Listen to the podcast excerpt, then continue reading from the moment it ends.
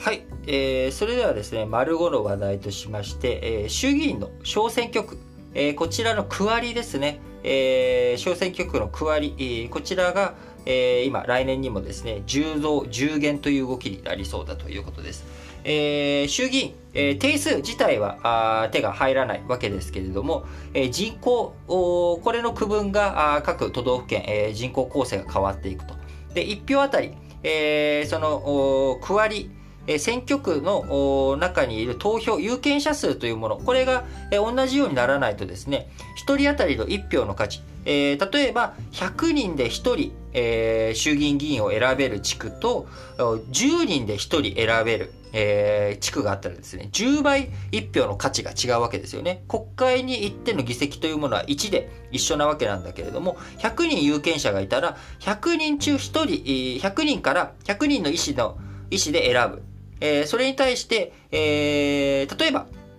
極端な話、一人しかいない、えー、選挙区、有権者が一人しかいない選挙区で一人選ぶってなったら、この一人の人がですね、えー、誰を国会議員選ぶことができるかっていうのを握ってるわけですよね。そうすると、100倍の差があるみたいな。で、この差っていうものをちゃんと、こう、抑えていかなきゃいけない。とはいえ完璧に全員あの均等にね、えー、割るっていうこともできないのである程度の差というものはそれは許容されるわけですけれどもあの例えば、ね、100人で1人選ぶ80人で1人選ぶまあこれぐらいもしょうがないよねとかっていうのはあるわけですが、えー、これ、えー、じゃあほったらかしにしとくとですね人口っていうのはどんどん変わっていく、えー、人口住んでいるところはね人それぞれみんなどんどん、え、移動の自由があるわけですからどこに、えー、居住しようとその自由があるわけなので、え、人が人口が変われば区割りを見直していかなきゃいけないということになります。えー、今、えー、はですね、2016年、え、に成立しました衆議院選挙制度改革関連法案で、10年に一度の大規模な国勢調査の結果をもとに、えー、議席配分、えー、をするということが決まっており、えー、今回、えー、それの初の適用がなされるということになります。えー、そのため、えー、定数変わらないんだけれども、都道府県別に見たらですね、えー、10個増えるところと10個減るところがあるということになりますが、えー、10議席増えるところはですね、えー、こちらは、えー、全部で2、4、5、5都、5都、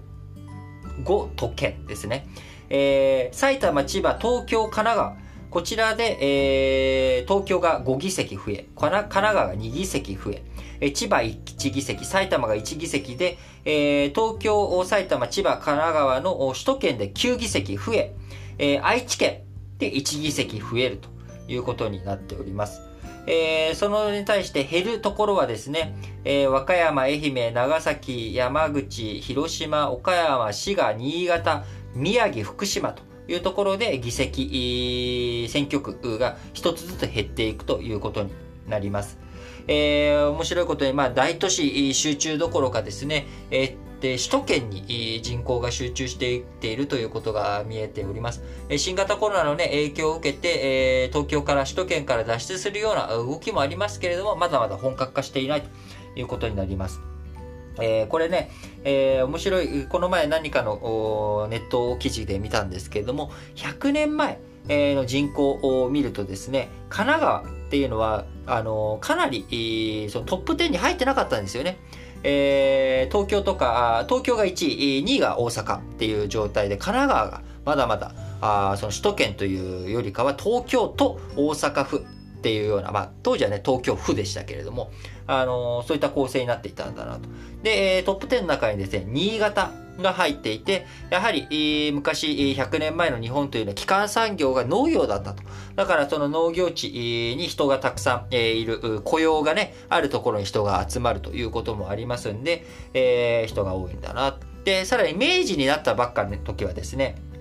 あの人口多かったのが、えー、福井とか新潟とかそういった米どころと言われるようなところ、えー、こちらの人口がですね非常に多かったということを見ました、えー、そう考えるとやっぱり人口の高っていうのはですねやっぱあの仕事があるかどうかあそこに産業があるかどうかということが非常に大切なポイントになるんだなというふうに思います。え、今回新型コロナの問題もですね、え、ワークライフバランスとかね、あのリモートワーク考えたらあ東京にいなくたっていいじゃないかっていうこと東京じゃなくても雇用されれるじゃないかということで、え東京以外に人が出ていく流れが生まれたということになりますんで、やっぱり、え、この人口問題、え、地方分権の問題、え、地方活性化の問題っていうのを考えたときにですね、え最大のポイントになってくるのは、人をどう、え取り込んでいくのか。そして人を取り込む上での最大のポイントとなるのが雇用なんだなということを実感できる話だったかなと思います。えそして、もう一つはね、この前ご紹介した通り、えー、あとは子育てがしやすいとか、あそういった生活をよりどういうふうに豊かに、えー、アピールしていくことができるかというポイントになってきます。えー、衆議院選挙の区割りが変わっていくっていう話を通してですね、人口動態、えー、あるいは人口が動いていく、そういったものの要素って何なのかということについてご紹介させていただきました。それでは次の話題に移ります。